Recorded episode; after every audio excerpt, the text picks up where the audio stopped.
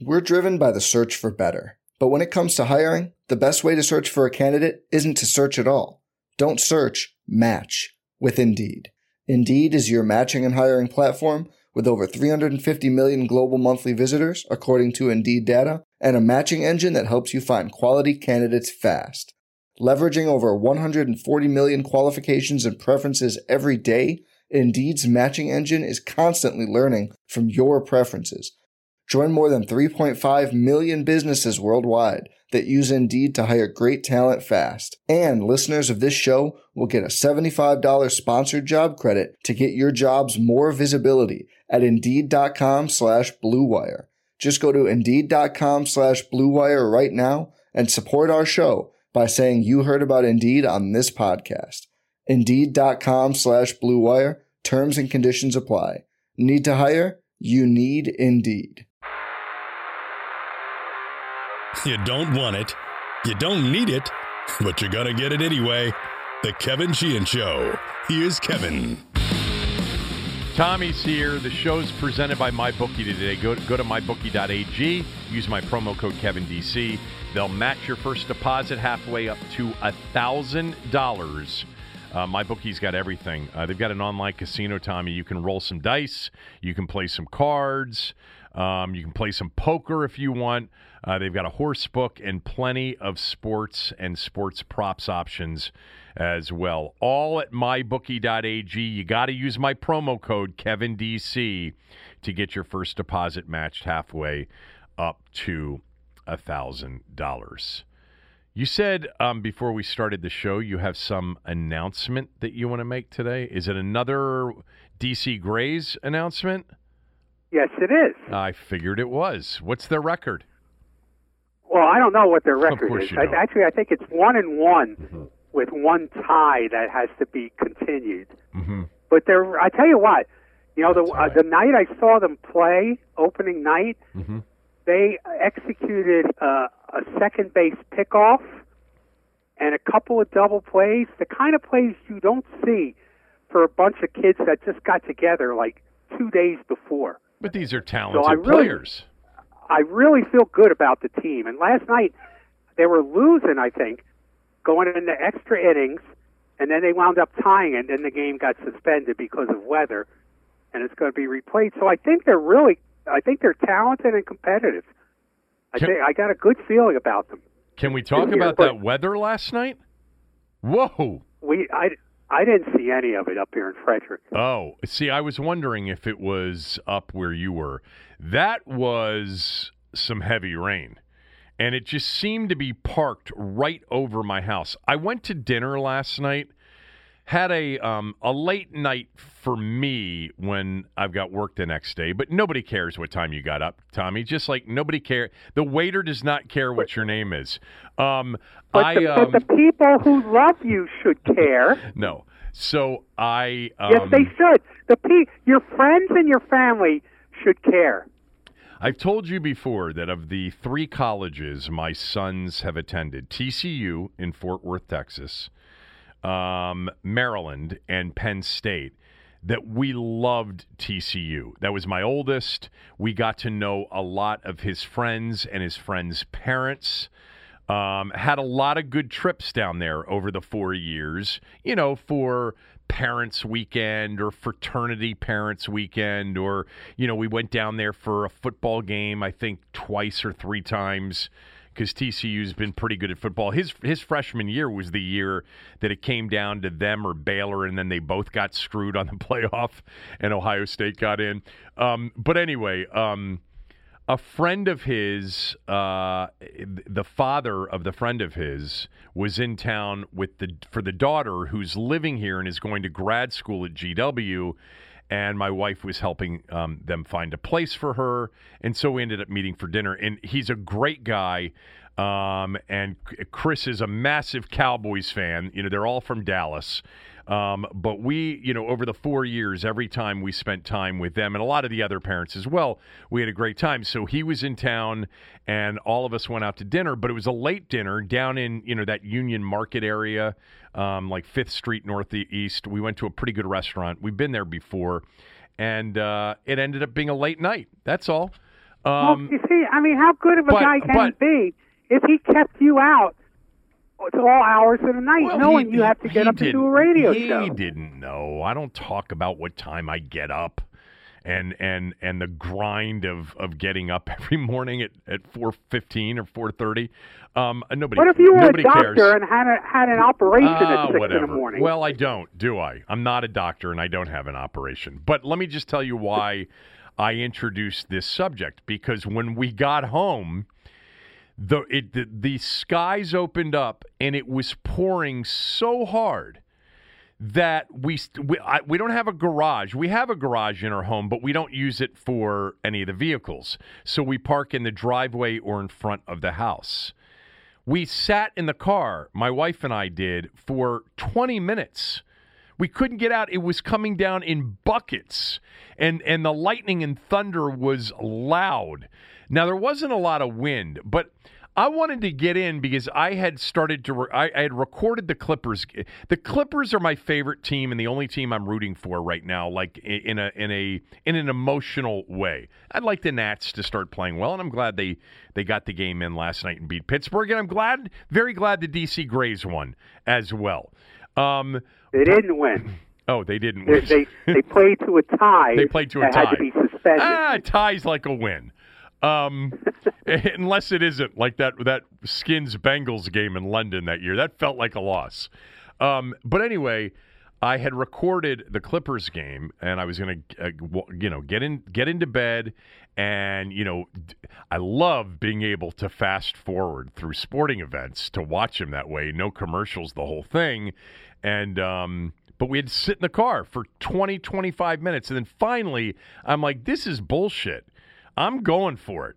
You can if I'll and we didn't have an umbrella in the car. I said I'll run up there. I can bring you an umbrella if you want, but we just said to hell with it, and we both jumped out and ran into the house. And I'm telling you, it was only uh, a, a, a five to, to six second run, not even drenched. That's how hard it was raining. And then I got in, Tommy, and all of the emergency broadcasting stuff is coming through on the TV uh, for for 30 minutes. The flash flood warnings, and I- don't know, like if you're in your house. A tornado would be one thing to interrupt programming with the emergency broadcast system. Um, a you know major severe thunderstorm where there is wind and damaging winds that would be one where you'd want to know if you're in your home. But if you're watching TV in your home, is it imperative that you know about flash floods? Because okay, let me speak. Let me speak to this because I have particular knowledge of this. okay, Back in 1990, uh, in Shady Side, Ohio, just across from, uh, you know, just across the Ohio River from uh, West Virginia, uh, there was a flash flood that people that happened within minutes of, of, of the people of Shady Side realizing it was happening. 33 people died.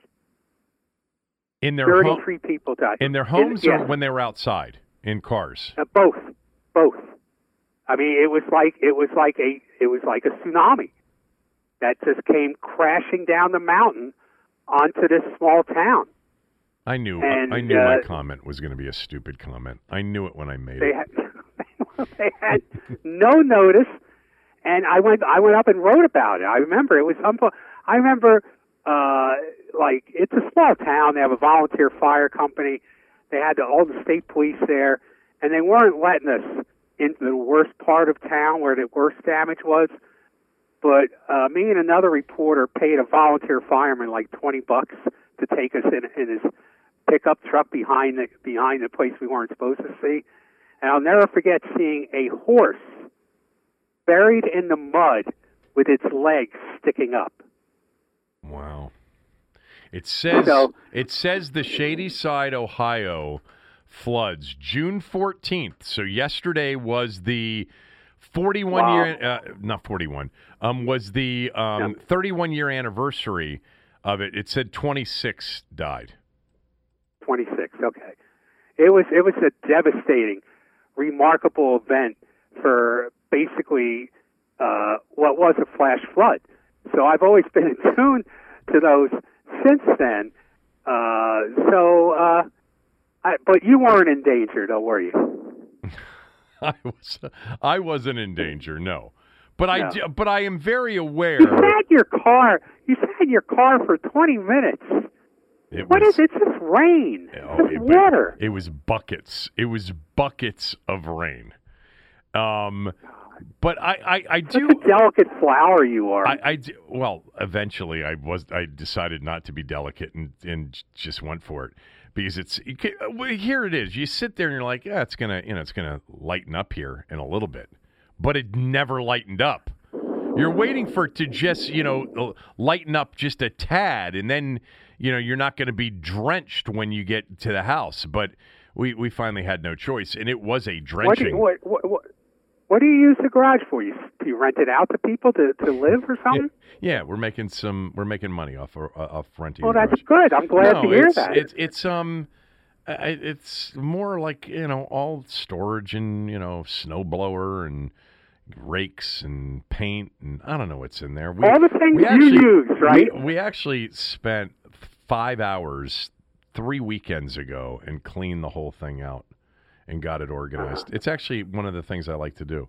Um, uh, but I do understand the danger of flash floods. D- don't mistake Okay. me for being an idiot when it comes to flash floods. I understand when you see, you know, big, you know, p- p- p- you know, ponding of water and how quickly creeks rise and overflow and rivers and the whole thing and how dangerous it can be in a car. It's like, you know, turn around, don't drown. You know that that that saying about flash floods. But I'm telling you, I also think that the emergency broadcast system, when it comes to weather events, interrupts programming much more now than it ever did. And last night, I couldn't even start watching the game for about 20 minutes because it was just constantly running. You know, and it was, you know, Montgomery County in my area. And then we were also getting the warnings for Prince William County, which is what, an hour away from me? Well, I'm sure that they do it more because they have the ability to do it more. I'll bet you they didn't have the ability to do Well, it. they did 10, as much 10 years five years ago. ago. 10 years ago, 20 years ago.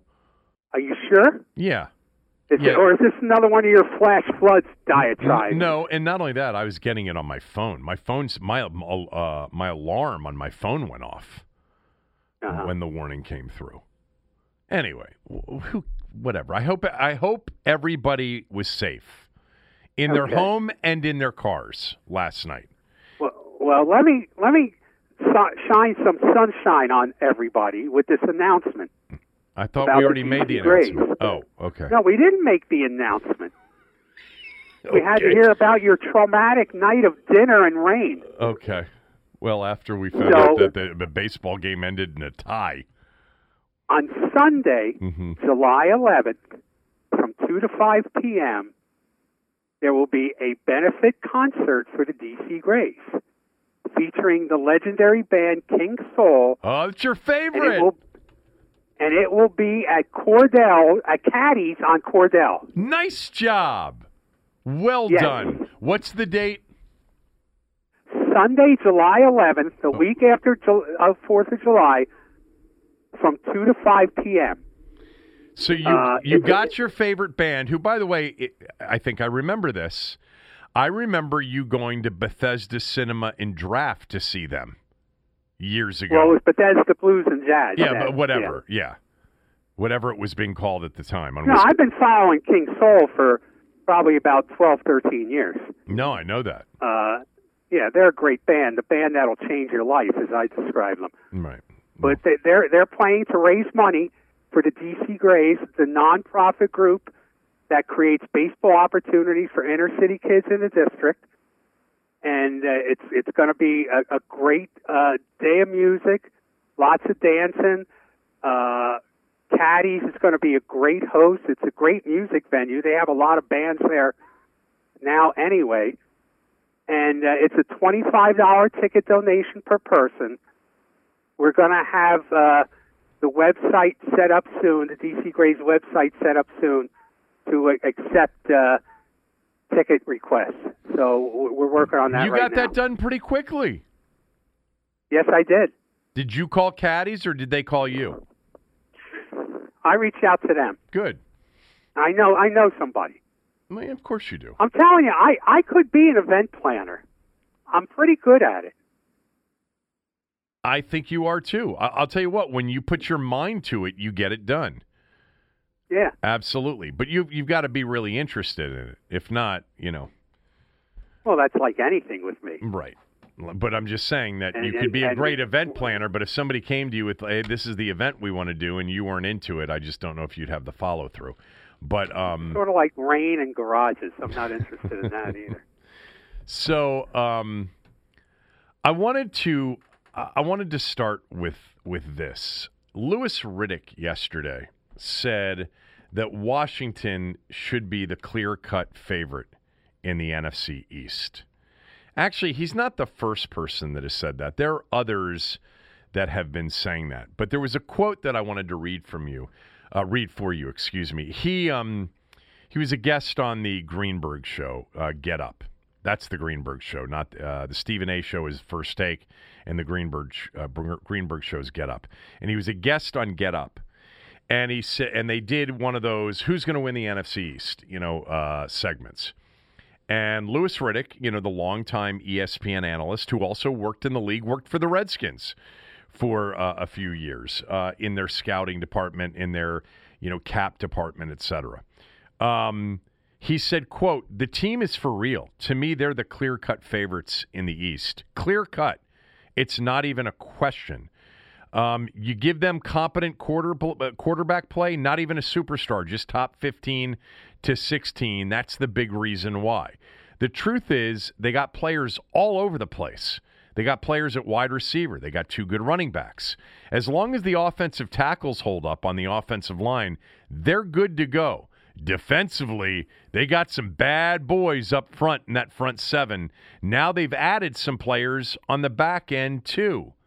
And then here's the last line from Louis Riddick in discussing Washington in his mind's eye as the clear cut favorite. Washington is for real.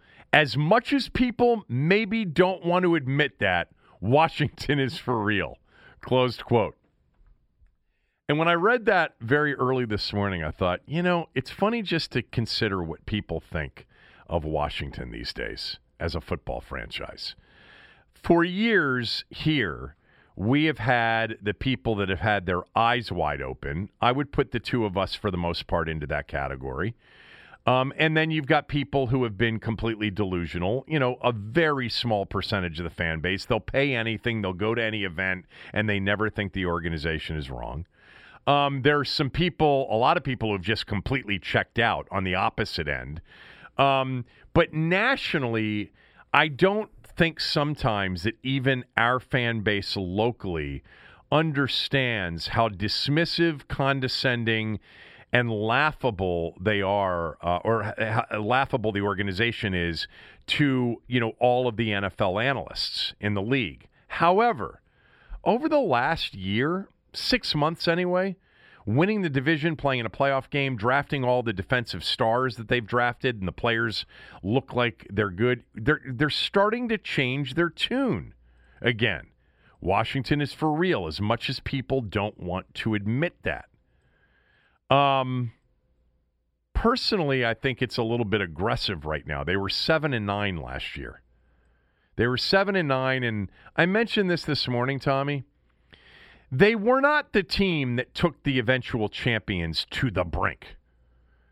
Okay, T- uh, Green Bay had a goal to go situation and decided to kick a field goal and lost by five. The Saints were tied in the fourth quarter with Tampa Bay. So Washington, you know, they were competitive with Tampa. The final score was an eight point margin. But I, I, I looked at my notes when I looked at them uh, like a week ago about Chase Young. One of the things I wrote down, they played a nice game, but I never thought for a moment they actually had a chance to win the game. That Saturday night in January against Tampa. Green Bay had a legitimate chance to win the game. The Saints had a legitimate chance to win the game. People have gotten a little bit carried away with Washington was the team that really pressed Tampa, the eventual champions as if they were somehow close to winning this Super Bowl over Kansas City. I'll remind that every great defense gave up 500 yards in that game. and I'll remind everybody that Devin White, the best defensive player the rest of the postseason, didn't play against Washington and was dominant against the Saints, Packers, and Chiefs. Anyway, I don't know where I'm going with this. It was twofold. One, it was just Riddick's got to say he's got to he's got to basically, you know, put a disclaimer on it by saying, "Hey, this is really hard. I understand. I understand this is a really hard thing to admit." But Washington, you know, the football team with Snyder, the, the the thing that we've been laughing at and been condescending towards for so long, they're actually for real.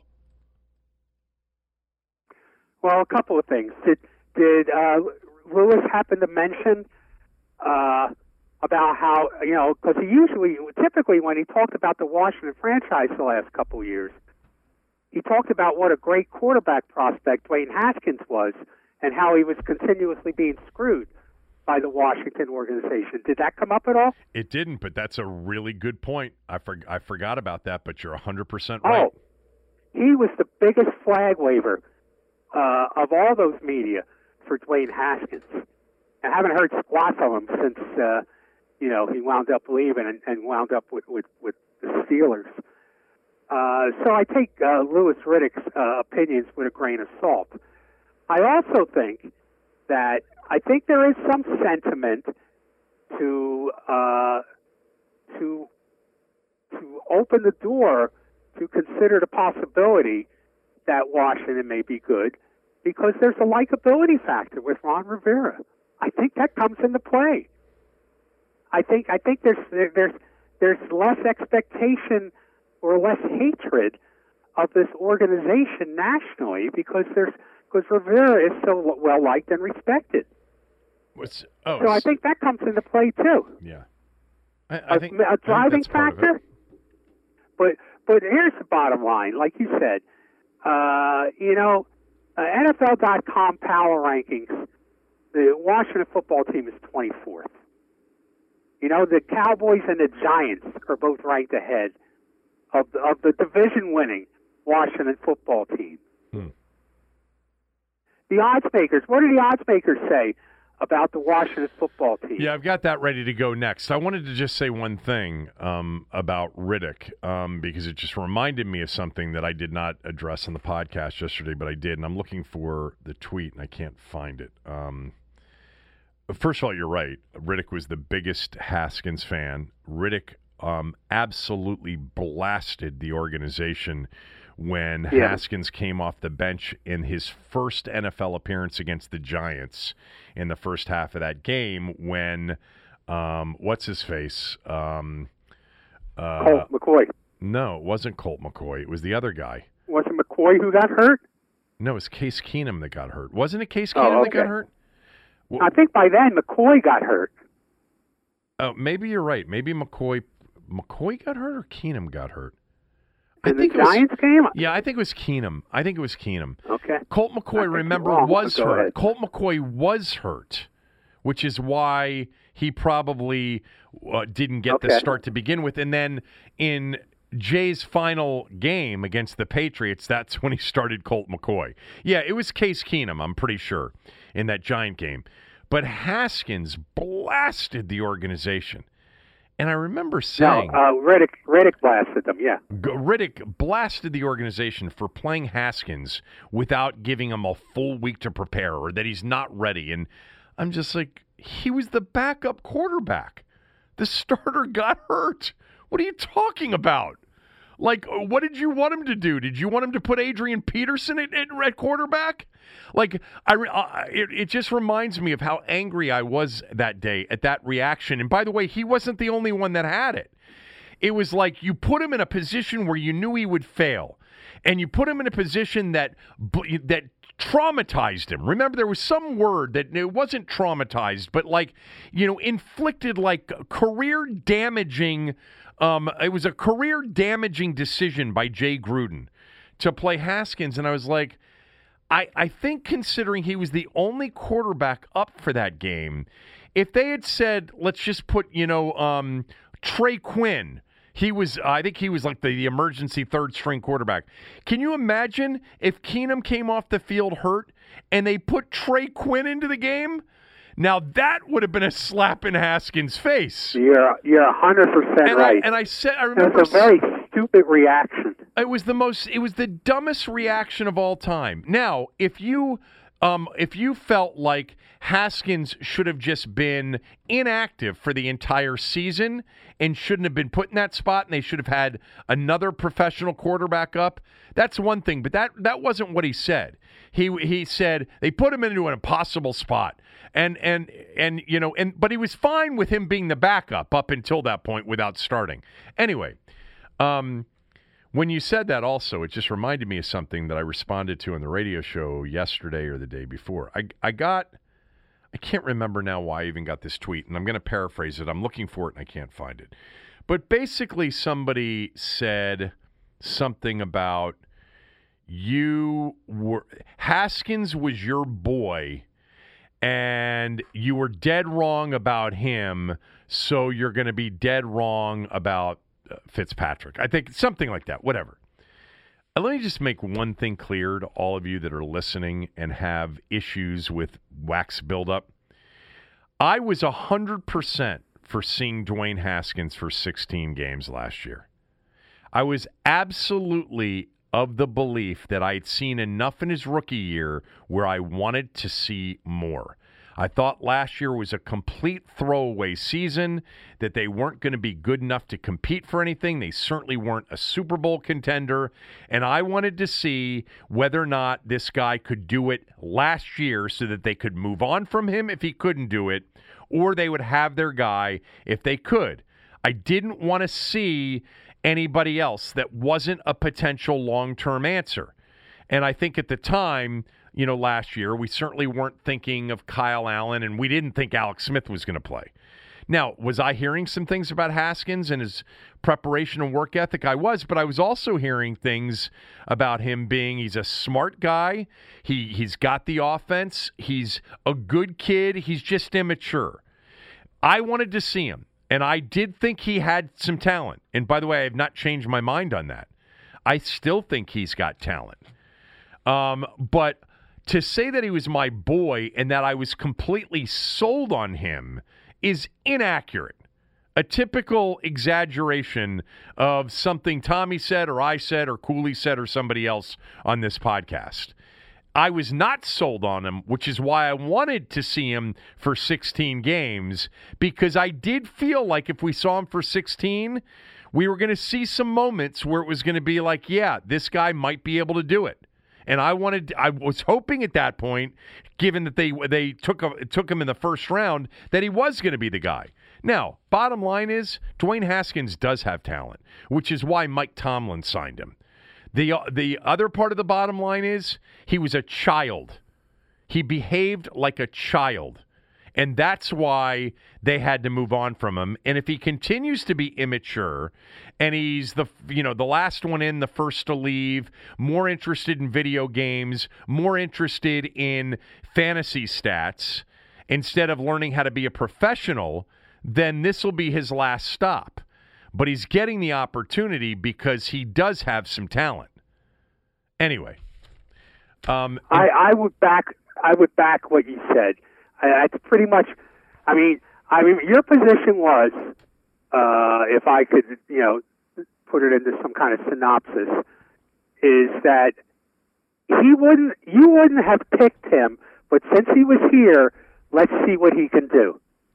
I was dead set against picking him. I didn't think he, Right. I, I didn't think he was going to be a good pro coming out. But after seeing him play um, at times during his rookie year, I thought that there was some real ability and some real talent, and I thought he was a bit of a gamer at times, and I wanted to see more. And then I was hopeful that he turned out to be the guy.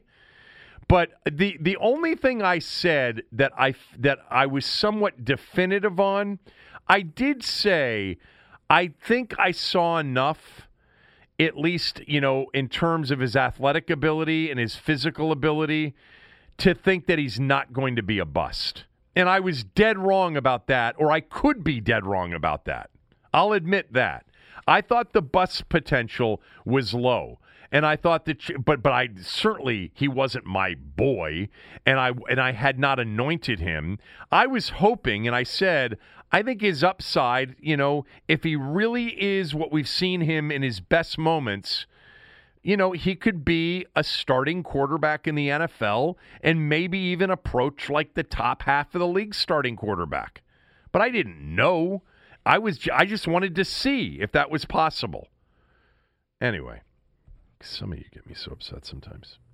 The I act- know they do. The actual, you know, you think you'd be used to it by now. I am used. I, I am totally used to it. But certain things bug me when when. Uh, uh, look, you're the one that mutes and blocks people on Twitter. I've never muted or blocked anybody once. I, I don't give a shit about that. But I I do. I can't stand when on big issues like that.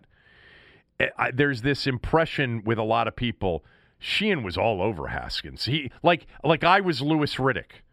Like I thought he was going to be a superstar. Never said that. Never even came close to saying that. Now, b- by the way, back to your question about the odds. Um, Washington's not the favorite. Um, you should be happy about that if you agree with Louis Riddick. You don't want to you you want the longest odds possible if you think they're going to win the division. But in looking at my bookie right now, Dallas is plus 110 to win the division. Washington is plus 210. I need to do this, Tommy, because every time I do this, I get five tweets from people saying, "Can you please explain every time you talk about gambling how it works?" That's okay. Go right ahead. Dallas at plus one ten means if you bet hundred dollars on the Cowboys to win the division, you'll win hundred and ten dollars if they win the division. You'll lose a hundred if they don't. Betting on Washington plus two ten if you bet $100 on Washington to win the NFC East next year and they win the NFC East, you'll win $210. If they don't win the NFC East, you'll lose 100. So that's how that works. Um, the Giants are the third pick at plus 350 and the Eagles are the fourth pick at plus 450. Plus 450. I mentioned this a few weeks ago that the NFC East is the tightest of races when it comes to odds when it comes to the future divisional odds.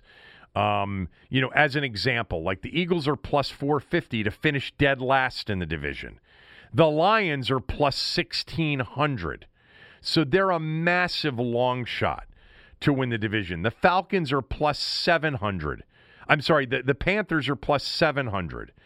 You know, so the difference between the favorite and the team picked to finish fourth is the tightest margin of any of the divisions. So, Vegas, the odds makers, are expecting a very competitive division again. They like Dallas as a slight favorite over Washington. Washington is a slight favorite over the Giants for second. And the Giants is a slight favorite over the Eagles for third, is, a ben- is essentially the way they see it. Uh, I did the following with Brendan, my producer on the show this morning. I think if you look at offense, defense, coaching staff, all right, offensively, the Cowboys have the best offense in the division. I don't really think it's debatable either. I think they've got the most known at quarterback as long as he's healthy. And by the way, the best quarterback if he's healthy in Dak Prescott. You may not think he's elite, you may not think he's great. He's at the very least a good quarterback. And Ryan Fitzpatrick, as much as I'm intrigued and I'm excited about what they might be compared to what they've been at quarterback, uh, Dak Prescott's better. They also have the best receiving corps with Cooper and CeeDee Lamb and Gallup. And then they've got, you know, if not the best running back in the division, one of the two best, with Saquon Barkley being the other one, Zeke Elliott. They've got the best offense. I do think Washington has the second best offense in the NFC East. I think it's close because the Giants have some weapons that they added. They added Kenny Golladay. Um, they've got Saquon Barkley coming back. You know, the issue with them, of course, is Daniel Jones. Washington added some pieces offensively um, to, uh, to, to, to help out Terry McLaurin and Curtis Samuel. They drafted Dyami Brown. And I think we all are kind of excited about Antonio Gibson in year two. I think they're the second best offense, and then I think the Giants are close and Philly's dead last. Defensively, Tommy, there's no question Washington on paper has the best defense in the division. Yes, I would agree.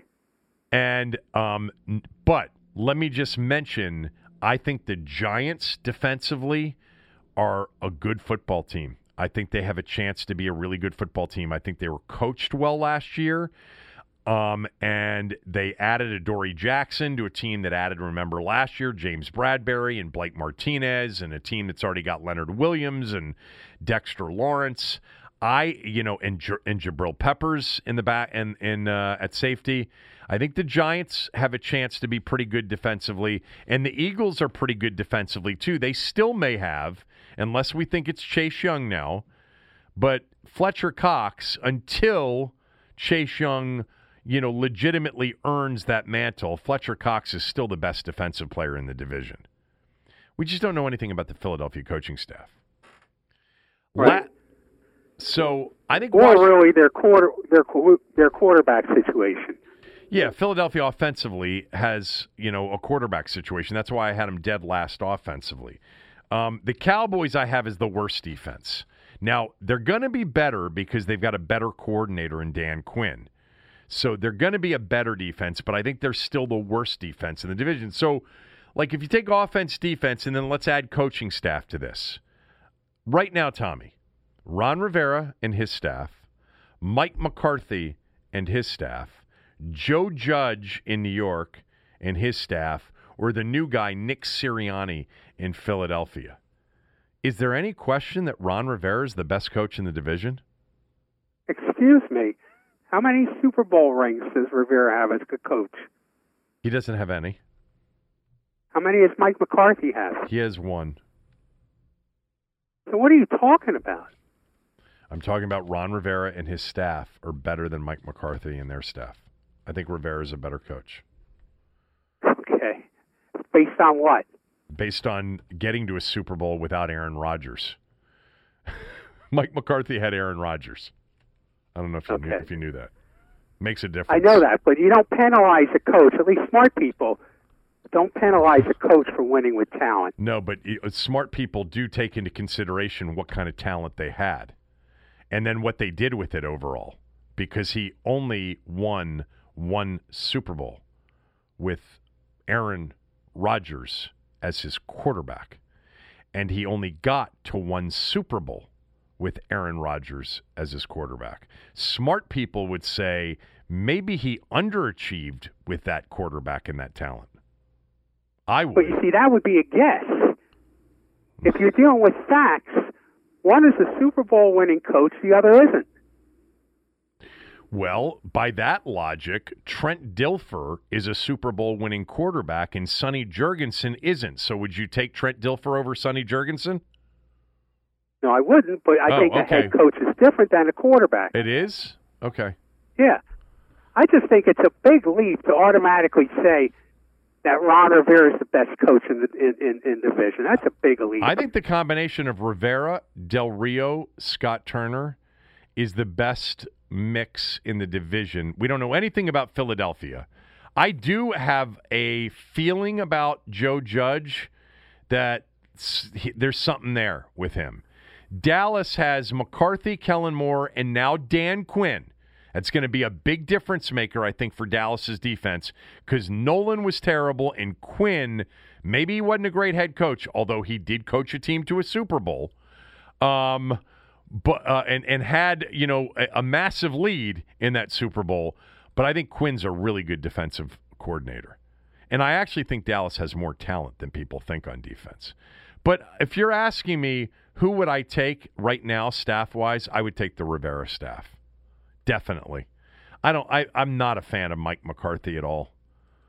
Um, I, I think that you know, so what that he's got a Super Bowl win means nothing to me. He had Aaron Rodgers. That's Aaron, right. He he was on Aaron Rodgers' coattails. Oh, that's it. Okay. Yeah, it is it. Okay. No doubt, it is. Okay. It. I mean, you have no, you have nothing to back that up. Um, yeah, I do. He hasn't been. Aaron Rodgers hasn't been to a Super Bowl since Mike McCarthy left. Mike McCarthy. Would you say say that again? I'm sorry. Aaron Rodgers hasn't been to the Super Bowl in two attempts since Mike McCarthy left. right. That's true. That is true. So maybe it was Aaron Rodgers Could be. who was riding on Mike McCarthy's coattails. It could be. Back to back close NFC championship losses. Actually, not close to San Francisco. They got blown out. So he did get further. That's okay. If you want to say it was close, go right ahead. No, it, it, he got he got for let's see, um, th- four four NFC championship games for McCarthy. Okay, four. Yeah, he had four of them as a head coach in Green Bay, and one of them was with, with Brett Favre. So with Aaron Well, Rodgers, he's just a clip, just a clipboard holder. I don't. I'm not. What a, can you say? I'm not a fan of Mike McCarthy. Okay, I understand that, W- but, you- to, but to say he's take- better than Ron, to say Ron Rivera's better than him, Yeah. it's, it's a huge leap with nothing to back it up. Okay. Would you take Marty Schottenheimer as a head coach or Doug Pederson right now? Or Barry Switzer? That's a better one. Uh, George Allen, um, Marty Schottenheimer, Barry Switzer. By your logic, you Barry Switzer's the better coach because he won a Super Bowl. How many NFC championship games did Barry Switzer go to? Uh, he went to one, one or two, two, Okay. two. They lost the year Uh-huh. before to the Okay. 49ers. But uh, who cares? He won the It's Super. not- it's not- won it's the not- Super Bowl. It, it's it's not it's it's a ridiculous comparison. You're you're flailing Why? here in the what are you water. talking about? and, Rivera's. and you're, you're Rivera- looking for a piece of driftwood to hang on to. I understand that. Well, because it was very heavy rain last night. I'm getting ready to be washed away. Um, would you take George Allen, one of the legendary Hall of Fame coaches, or Don McCafferty? Come on. Listen, uh, uh, to, to, during a regular season to win a playoff game, I take Don McCafferty because George Allen was a terrible playoff coach. You know, here's Brutal. here's actually, um, in all seriousness, there are a lot of coaches that didn't win Super Bowls that are better than a lot of coaches that won multiple Super Bowls. Is Tom? By the way, is Tom Flores now in the Hall of Fame? Did he just Yes, get is. into the Hall of Fame He was just elected. Yeah, So- he'll be inducted, I think, this summer? this summer. Okay, I believe so. okay. Um, With Jim Plunkett at a quarterback, I might want to point out.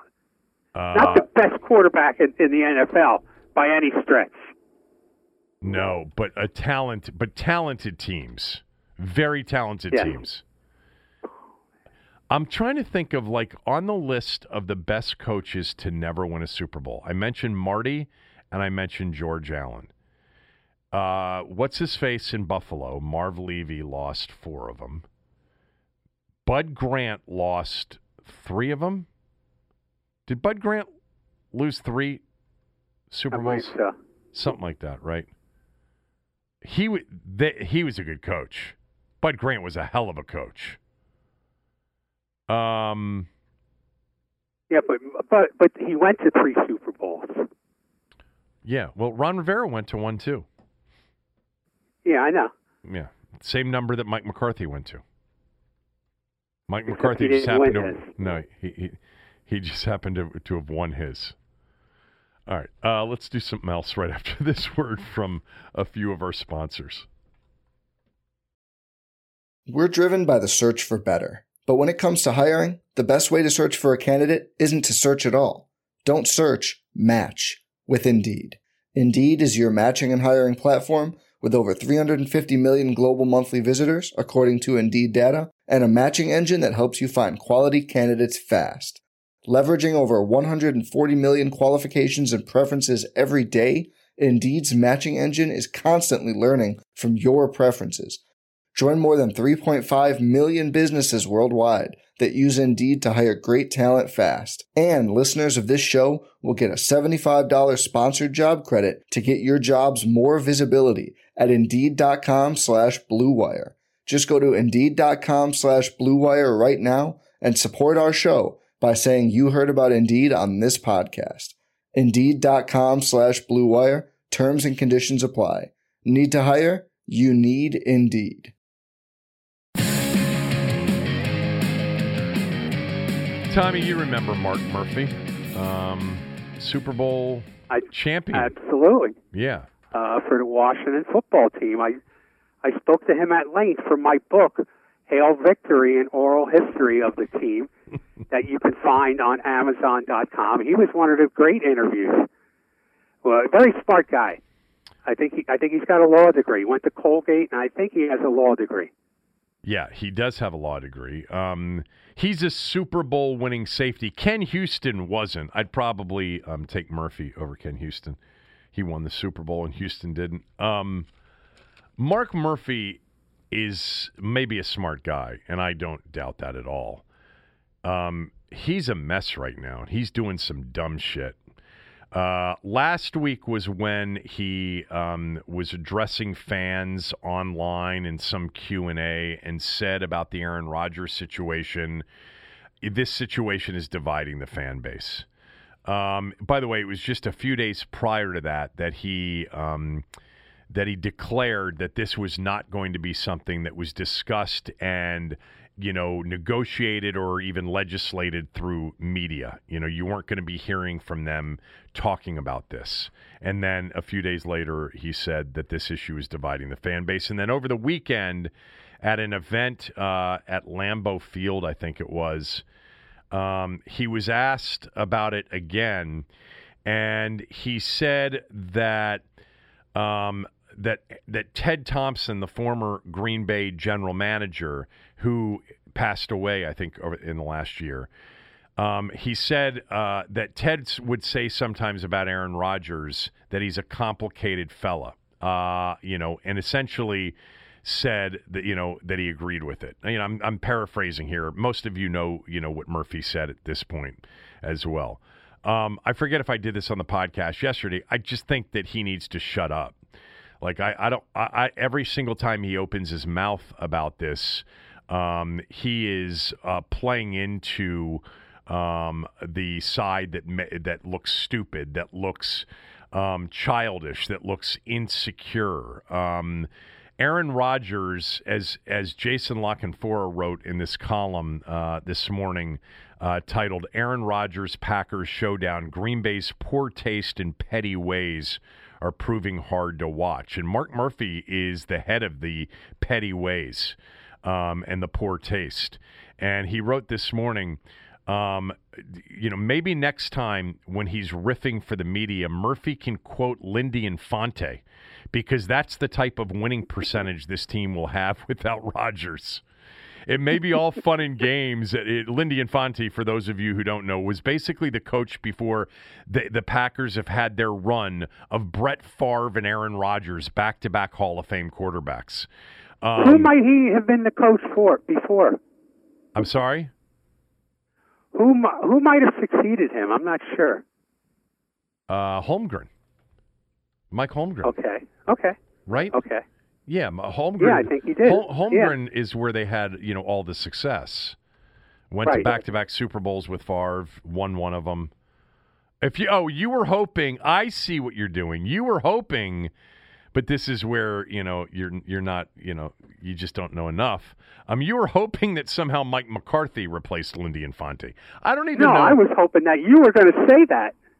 No, I I um I, I don't even know if if if Holmgren replaced Infante. Infante, he might have though. Hold on, let me just see.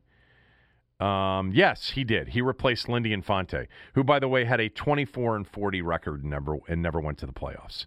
Anyway, um, so he he wrote he's he, and Canfora said it's all fun and games at OTAs. It's easy to get caught up in the sound of your own voice, Mark Murphy, when you're still months away from being exposed in the standings each week. But the way he's playing it, that's where it's headed. Rodgers is not one to be trifled with. Childish rhetoric isn't going to make this situation any better. He can Rodgers can say more with a stare and a smirk than Murphy could in a thousand word blog post. And his silence, meaning Rodgers' silence and absence, speaks volumes and already has the Packers brass stammering and looking like their own worst enemies. And we haven't even really gotten started yet. Um, this is insane what Mark Murphy's doing. It's terrible judgment to to publicly, even if you think you're being, you know, subtle. It's obvious. It's very transparent. You're taking shots at Aaron Rodgers. And without Aaron Rodgers, your team is going to suck. And for the last 12 or 13 years as the president and CEO, you've been able to ride his coattails. Do you have any idea what it's like not to have a Hall of Fame quarterback? I mean, most organizations don't even get one, let alone back to back, covering a span of basically like 27 years. The span that the Packers have had back to back Hall of Fame quarterbacks is essentially the span in which Washington has sucked because they've had about Yes. 85 quarterbacks that they've tried to trot out there. I'm really, Now, you, I'm Oh, surprised it's at Murphy. surprising to me because Mark Murphy was uh, a player rep when he was in Washington, a very strong union member, Right. very strong member of the Players Association. So you would think he'd have a much better view of the players' viewpoint in something like this instead of taking this arrogant management type of attitude at this point. It's a bit it's surprising for me, uh, having talked to him and and uh, you know he must have forgotten his days as a player when when Jack Kent Cooke walked up to him uh, when he was uh, working out uh, at practice once after the after the football strike, and basically told him he'll never play another down for Washington again. Yeah. He must have forgotten those days. It's um, I, I'm looking for there, there's another good paragraph in La Canfora's story about this. Here it is. He, basically, some people are suggesting that Murphy's taken this tact because he's trying to get Aaron Rodgers to retire. And that if Aaron Rodgers retires, then they get money back and they their cap, you know, is protected, et cetera. And so La Canfora writes, and to those who believe Murphy is playing 3D chess here, trying to alienate Rodgers to retire so the Packers can keep all their money and protect their cap, please stop it. You are giving them entirely too much credit and missing the point. Without Rodgers, they are a six win team at best. They will stink without him, just like they stunk horribly the last time he missed extended time due to injury. And that in the end, that's what fans care about, not any lame soundbite from June. Don't let hyperbole about Jordan Love completing passes against air at OTAs fool you into thinking this regime has any intention of letting him see the field this year. If they thought the kid was anywhere close to being ready, they would have dealt Rodgers before the draft, or certainly by now. If they thought they had any chance to compete in 2021 without Rodgers, they'd have dealt him to get assets into camp who could, in fact, help them win this year. If Murphy's big old grin when creating another ridiculous news cycle was sincere and not more PR nonsense trying to win a battle for hearts and mind, then he'd have then he'd have shipped Rodgers out and been done with this affair already. If you think Murphy really has the steel stomach his quarterback possesses, you're misguided. If you think Murphy's going to be able to cajole or coerce, coerce Rodgers to retire for good, you're giving him too much credit. Let's see how much Murphy has to say to the media when his team's one and four while Is enjoying life in California. Let's see how that plays out in Wisconsin. I can't wait to read Murphy's monthly column on the team's website come October if Rodgers is sitting out. Um, yeah, this is this was dumb a year ago not to let them know that they were going to trade up in the draft to replace his future replacement. It was dumb.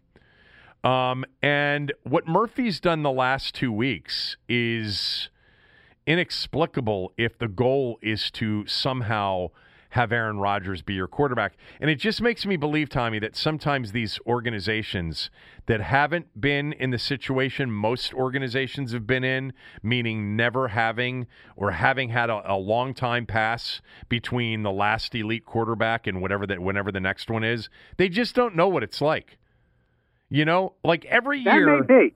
They, that may be. They may adopt the attitude. How hard can it be? We've been doing it for 30 years. I, I, that would be mind boggling. Like they have had a chance every single year since Favre became good. They have been one of the picks in the NFC to get to the Super Bowl. Pretty much every single year. I mean, maybe, you know, Rodgers' first year when we weren't sure if he was going to be the guy or not. you know, but for the most part, for the better part of like 28, 29 years, Green Bay has been a legitimate deep into the postseason contender because they've had Hall of Fame quarterbacking. And Mark Murphy's acting like he doesn't need it. And by the way, he is a complicated fella. He he he he's estranged. He cut his family off for crying out loud. He's got no relationship with his family. We've heard stories about how complicated he is. So why would you make it more complicated by calling him out in the media? I by the way, if this does lead to him just basically saying, "No, you don't understand. F you. I'm never playing for you again. You trade me or I am just gonna I'm gonna hold out and sit out, and you can look stupid when you're two and seven. Okay. Uh, as an aside, uh, just just to entertain me here. So, I mean, if, if trading is still a possibility, Washington is, isn't interested in trading for him, right? I mean, I think they should be. Okay. You know my position on that. I think they. I'll be very disappointed if they're not. You feel the same way. If you're asking me, do Yeah. I think they would be in on it? Um, I don't know. I mean, they were obviously in on Stafford. They obviously made it very clear in this offseason, much to the dismay of so many fans who think Taylor Heinicke is going to become, you know, the next Drew Brees. Um, they were very intent on finding a starting quarterback, you know, whether it was a longer term guy like Stafford or a shorter term guy, as it ultimately turned out with Fitzpatrick. I I've said it a million times. If he's available and like you're you're you could actually be in play, I would do it. I would be massively aggressive in doing it, and then I would take the next. I, I'd want to know that he's all in, and then and that he'll he'll sign a contract extension, and then for the next three years minimum, Washington is a legitimate Super Bowl contender for the first time since 1991. You're right. You're right. But apparently, a lot of people don't agree with me. A lot of people want to, Tommy, in air quotes, build it the right way. The right way. Absolutely. Yeah. Uh huh. It's so much more rewarding that way. I guess. All right, we got a couple of other things to finish up the show with. Uh, we'll do that right after this word from a few of our sponsors.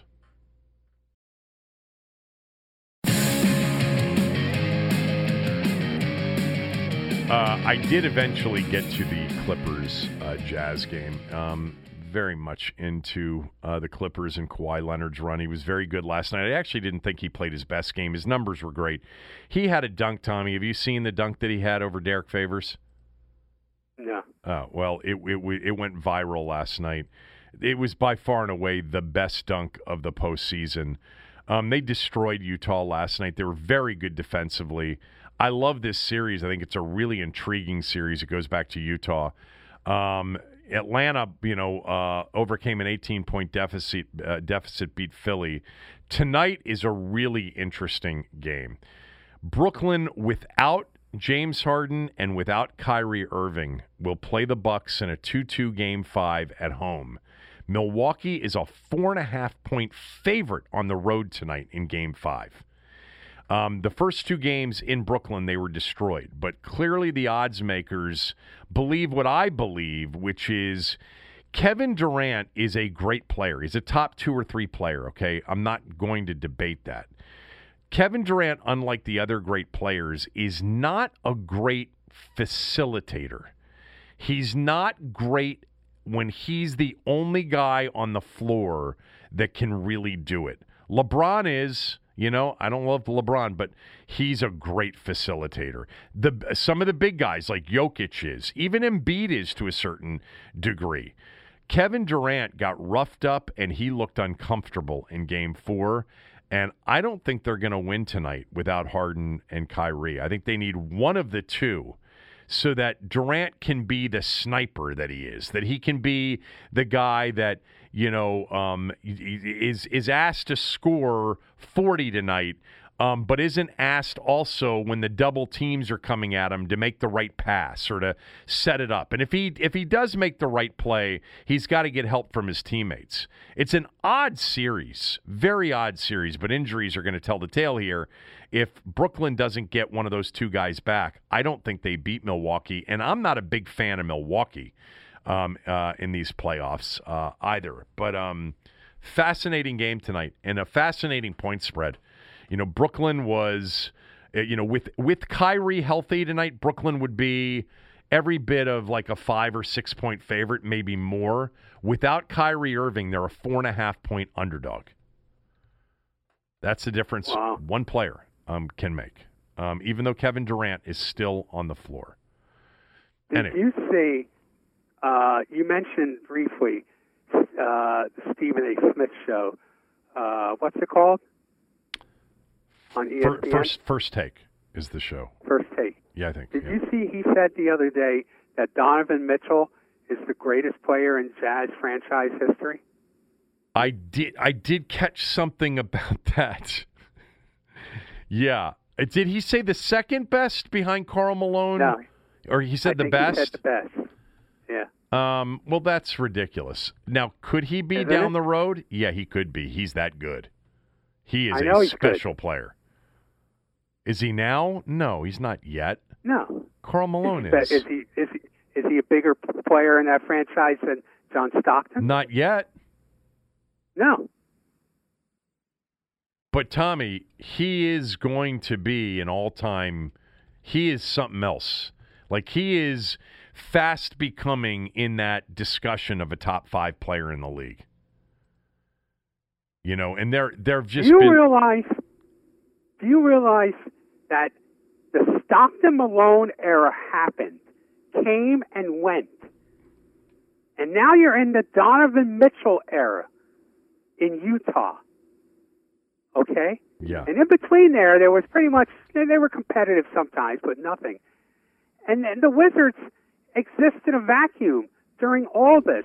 I, again, I mean, this this just amazed me what's happened in Phoenix. Oh, I had I Da- I had and- David Aldridge on the show yesterday. We talked about that on the podcast. It's really so unique. 19 and 63 two years ago. They do not Yeah. have an obvious super superstar. although- Although Devin Booker is approaching that that category, and they're in the Western Conference Finals. They could win the whole thing. Chris Paul's been so good. That's the They, uniqueness of this. supposedly, I've read they have a great GM. James Jones. GM gets a lot of credit for it. Yeah, Yeah, he's that shooter that LeBron always wanted in Cleveland and in Miami. You know, he. That's right. How many? t- Uh, James Jones probably has almost as many t- titles as LeBron has. I mean, may. but again, I mean, three-time Phoenix, NBA champion I mean- James Jones. You know, just just just.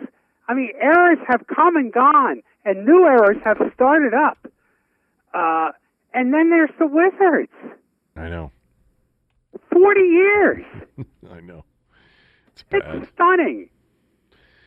Um, The Phoenix Rise. has- The Phoenix Rise has just woke me up again to that idea that that that that the Suns could all of a sudden just turn it around, just like that.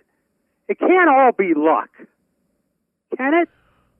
you know, they had a number one pick in the draft, and they drafted DeAndre Ayton, who is really, really good and is just going to keep getting better and is a big man.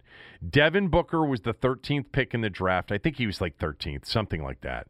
He is a superstar. By the way, Booker or, or, or Beal, I asked Aldridge yesterday, and he said he'd take Beal. I'd take Booker. Um, I take Booker too. And- with the limited amount I've seen him. and then, really, the big difference maker is they got Chris Paul, and it just fit. You know, Paul, they needed a point guard. They needed the IQ. They needed the experience. They needed the leadership. And, you know, Ayton, Booker, and Paul, and then you add Crowder, who's, you know, done it in Boston and is a tough guy. And Bridges, the kid from Villanova, has really turned into a really good player, and he was a top 10 pick. So it's it's drafting well. You know, Booker, I want to just check to see if I was right about that. 13th pick 2015. Okay. Um, Ayton was the number one overall pick. Bridges, I think, was a top 10 pick. Number 10 in 2018. Um, and then they traded for Crowder. Um, so it's three very high, you know, top, it's three lottery picks and and a veteran point guard who's playing as well as he's played in his entire career right now at 36 years old. Right. Right. Well, Washington isn't going to have the opportunity to do that unless they trade Bradley Beal. By the way, Tommy, a really good coach too in Monty Williams. Really, really good coach. Um, yeah, I, I yeah, no, this team is not anywhere like you. You have a level of basketball IQ in watching the Suns that is like the Wizards wouldn't even be they'd be sent down to the remedial class. Now this class isn't for you guys. You're down the hall. You're down the hall with with you know Mrs. Smith. She's waiting for you. And, and, be, and be careful, please. As you're walking down the hall. Sounds like you've got some experience with those classes. uh, no, I don't. But um, uh, that is that's what they are. That's compared to the Suns. All right, what is this sticky baseball uh, thing? Well, it's a big deal, and I should be more interested in it uh, because I mean, you know, the media, baseball media, is equating it to basically the steroid uh, controversy. In that pitchers, particularly the last couple of years, have been using more and more sticky substances, you know, rosin, hair gel. There's some kind of stuff called spider tack, I think you can buy somewhere to make the ball spin more. And spin rates have been going up and up and up. Right. Uh, and, uh, you know, baseball hitting is, is been pathetically down. I mean, the average, the, the baseball average is 236 right now throughout Major League Baseball. That's like below Dave Kingman's career batting average. So I mean, so the, the, the owners are going to do something about it. They've instituted some new rules that I think were just passed that basically allows balls to be examined a lot more. And if you're caught, I think first first offense is like a 10 day suspension or something like that. They're really going to cra- first time offenders get a 10 game suspension Repeat offenders will get longer suspensions. And it's starting as of basically June 21st. And there's some, and, and Max Scherzer is a little bit worried about it because there have been some reports that he's one of the offenders of this. Hmm. Well, it sounds like based on You the know- batting averages and the increased spin rate, he's not the only one. The increased Well, spin no, rates. there's a lot. Apparently, it's rampant. Apparently, through, throughout baseball, and it'll be interesting to see the reaction to it. You know, Scherzer tried to defend it, and this is the defense that if you have pitchers, you know, losing control of the ball, you're going to have more batters getting hit in the head with the ball. So basically, they're trying to couch it as a safety issue. well, that's a good. pitchers That's don't a, have control of the that's a, ball, that's a good comeback. yeah. What what is So um, it'll be interesting. Baseball's going to be worth watching. Uh, see what happens in the next couple of weeks. This is going to wind up being a big deal. What is spider? Particularly here what, in what is Washington what is spi- so uh, you you've explained that whatever these foreign substances are, they're increasing spin rates, which I am definitely familiar with. As you know, almost everybody and their brother has become a spin rate expert. I, like I was I was listening. I can't even tell you which show it was. It was local, and I think um, a player, a, a Nats player, was on, and I can't remember which player it was and the host was deep, deep into spin rates. and I just I, I I I wonder if you don't play the game, if you haven't played the game, if you can really even understand um, what it is. But what is spider tack? Is it something? Is it like a rosin? Like rosin bags were always legal. Will they still be legal? Well, I, I think rosin bags will still be legal uh, off the mound to dry your hand. Uh, okay, according to the San Francisco Chronicle, spider tack is a rosin-based chemical mixture that was developed for power lifters to keep a tighter hold on atlas stones when hoisting these globe-like mini boulders, some up to 350 pounds in strongman competitions. According to the Spider Tack website, the original strength is called competition grade, which works in cold and warm weather. It's sold on Amazon, 2.5 ounces for $20 plus shipping.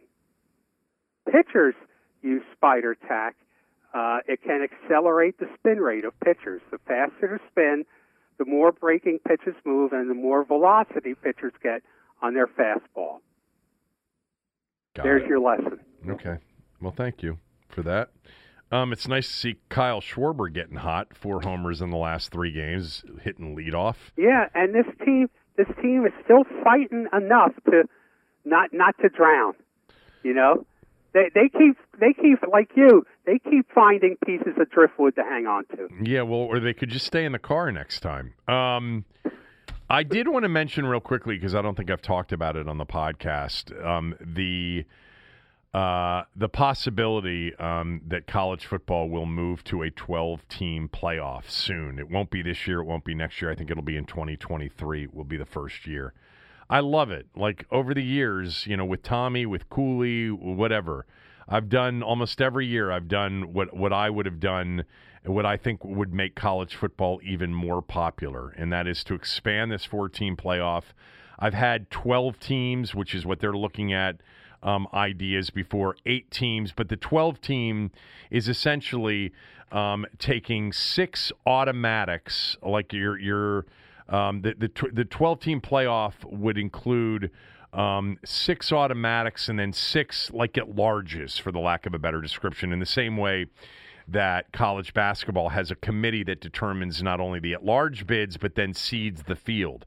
And so you would have a committee and you'd have the six conference champions, um, and then you would have, um, or you'd have your top six conference champions, and then you would have six at large bids. Now, the way they're structuring it is that you would have the top four teams, which in a 12 team format, the top four teams would have a first round bye. And seeds five through 12 would play an opening round on home fields. That's always been the thing that I think would make it so special. Um, and so the first weekend of the postseason, you'd have, you know, five versus 12, six versus 11, seven versus 10, eight versus nine, with the higher seeded teams playing on their home fields in a quadruple header the second weekend in December. And then you would start using the bowls for the quarterfinal games. That would be the only change I would make to this. I would use the second round, the quarterfinal round, with home fields as well. And the reason is the top four teams get buys, but they don't get a chance to play at home. And in many cases, those are some of the best home environments. So I think the sport and the sports venues are so important to the sport the stadiums the the atmospheres the environments and if you had back-to-back weekends of four straight games you know first one kicks off at 11:30 next one's at 3 next one's at 6 6:30 and the next one's at 9:45 a quadruple Saturday December uh, of quarterfinal games um, with home fields I think it would become one of the top 5 or 6 days on the sports calendar without question. And then you can use the bowl games for the semifinals on January 1st and play your national championship game 11 days later on a Monday night. Um, I love I'm it. all though. for it. Yeah. I, I think it's I already it. gotten I love old. it too. I think the four teamer has already gotten old because Yeah. it's Alabama, Ohio State, Clemson, and you know somebody else Yeah. pretty much every year. So Yeah, no, I'm all in favor of it. Uh, before we leave, I just wanted to mention people can find my column in the Washington Times. Uh, you go to WashingtonTimes.com uh, slash sports, and you'll find my column. It's about the Olympics, and uh, it's it's a, it's a familiar refrain, but one that I think is still timely, given the fact that the IOC is holding the, the country of Japan hostage, and they just awarded the 2032 games to Brisbane, Australia. That the Olympics is one big scam. It's a disease in itself. you've written this column so many times over the years. I know, but but but now we've never had a country held hostage like right now the IOC is doing with Japan. Do you know the sponsors want to cancel the games? really? It's that bad? Yes. When when the businesses that that have backed it want to cancel the games, and the IOC basically saying we're going ahead. You know, basically, you know, it's it's like that scene in uh, in a Bronx Tale where Chazz Palminteri tells the bikers they can leave the bar and Yeah. they don't leave, and then he locks the Now- door and says, "Now you can't you can't leave." leave." Now's you, You know, can't you leave. signed on for this.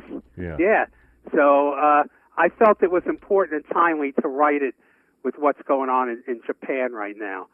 Uh, so you can read that in the Washington Times. And just another reminder, uh, the uh, announcement about the DC Grays fundraising concert, July 11th at Caddies on Cordell featuring King Soul.